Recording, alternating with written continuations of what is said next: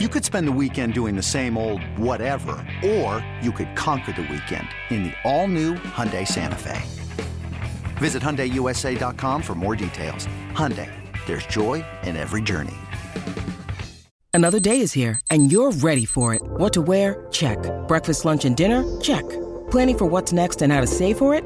That's where Bank of America can help. For your financial to-dos, Bank of America has experts ready to help get you closer to your goals.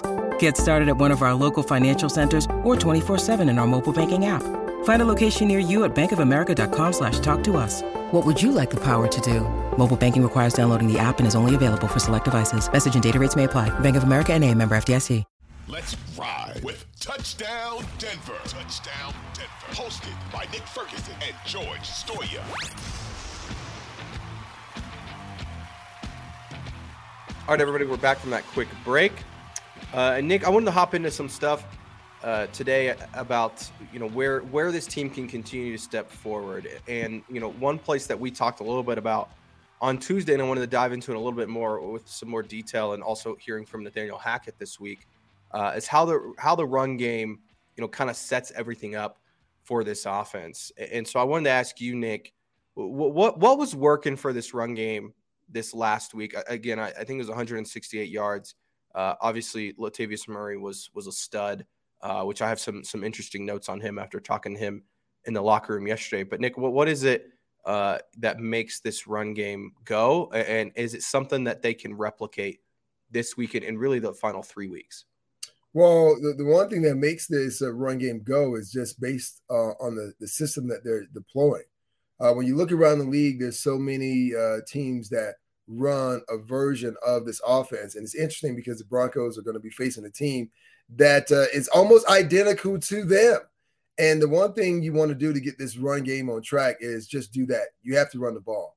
And with so many injuries across that offensive line, it makes it really easy on those guys who have been struggling in pass protection and giving them an opportunity to now be the aggressor and fire out against a defensive player. So, you know, look, watching, you know, Luke Wattenberg struggle, and we had other guys struggle across that offensive line. When you say, okay, well, we're going to take the pressure off of you, it's almost being like being in a boxing match. Instead of being somewhat of a punch and dummy, we're going to allow you to throw a certain kind of combination at the defense.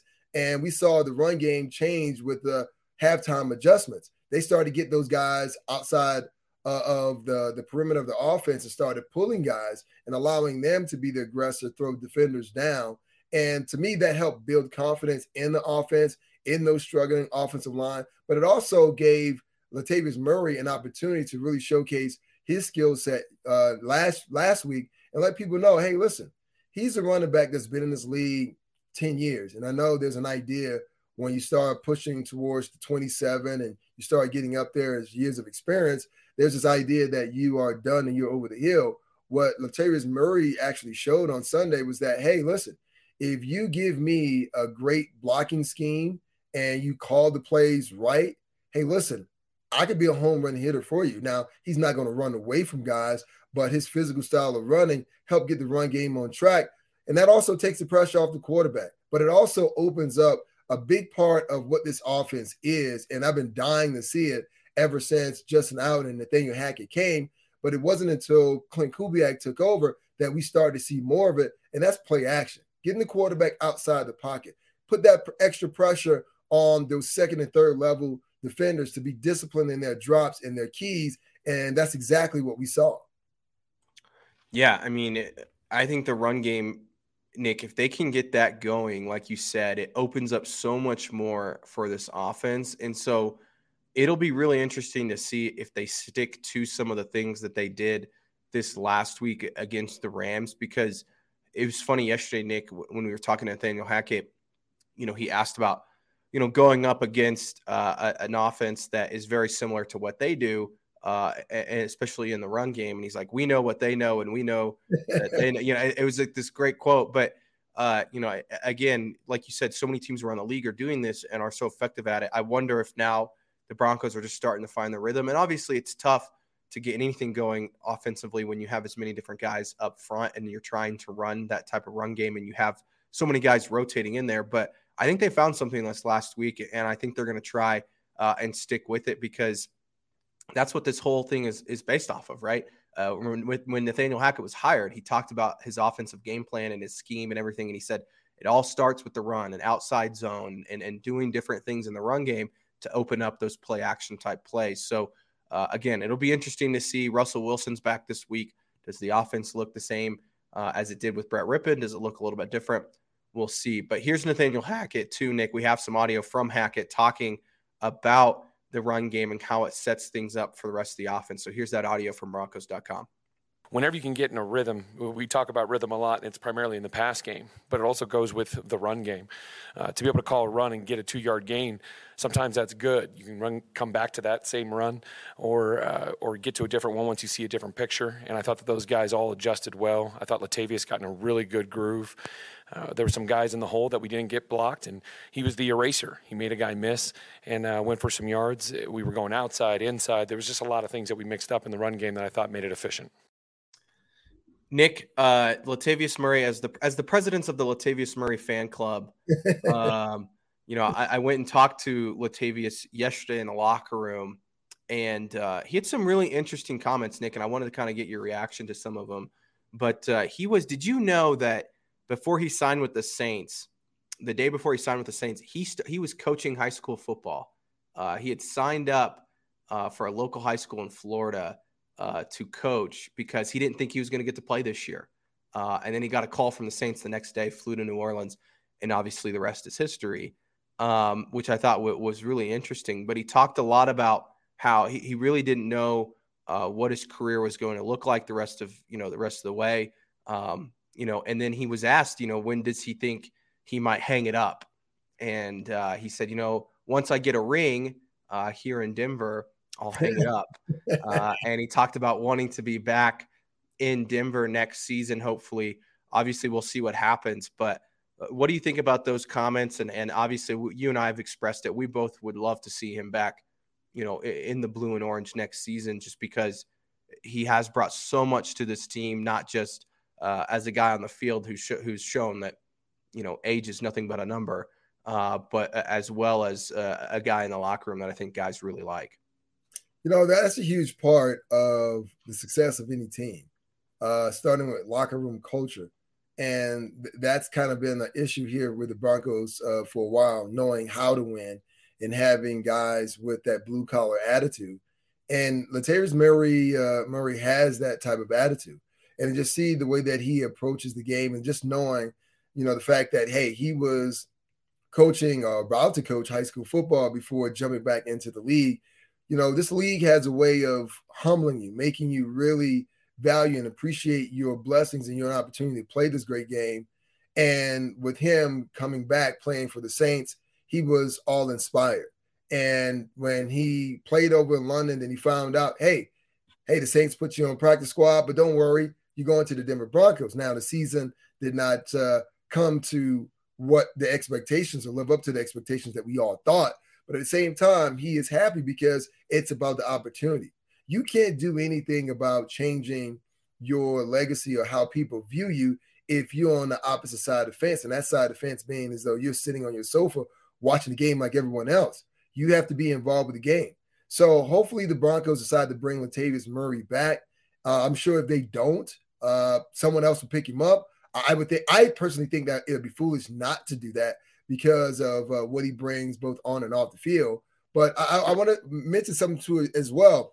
As Hackett was talking about the run game and getting the run game on track, he did mention, you know, I believe yesterday uh, when he was asked about the run game and, and, and how the, the halftime adjustments were made, he was sure to kind of throw out the fact that, hey, he still is overseeing certain things that Justin Outten and Butch Barry are still involved with pushing the run game and how Klint Kubiak is doing a good job. He was I, I that's the one thing that I heard. I, I made sure I heard that and, and kind of kind of grabbed a hold to that because when we look at how the offense has progressed thus far, most people would say, "Hey, that's due be, uh, because of the play calling of Klint Kubiak."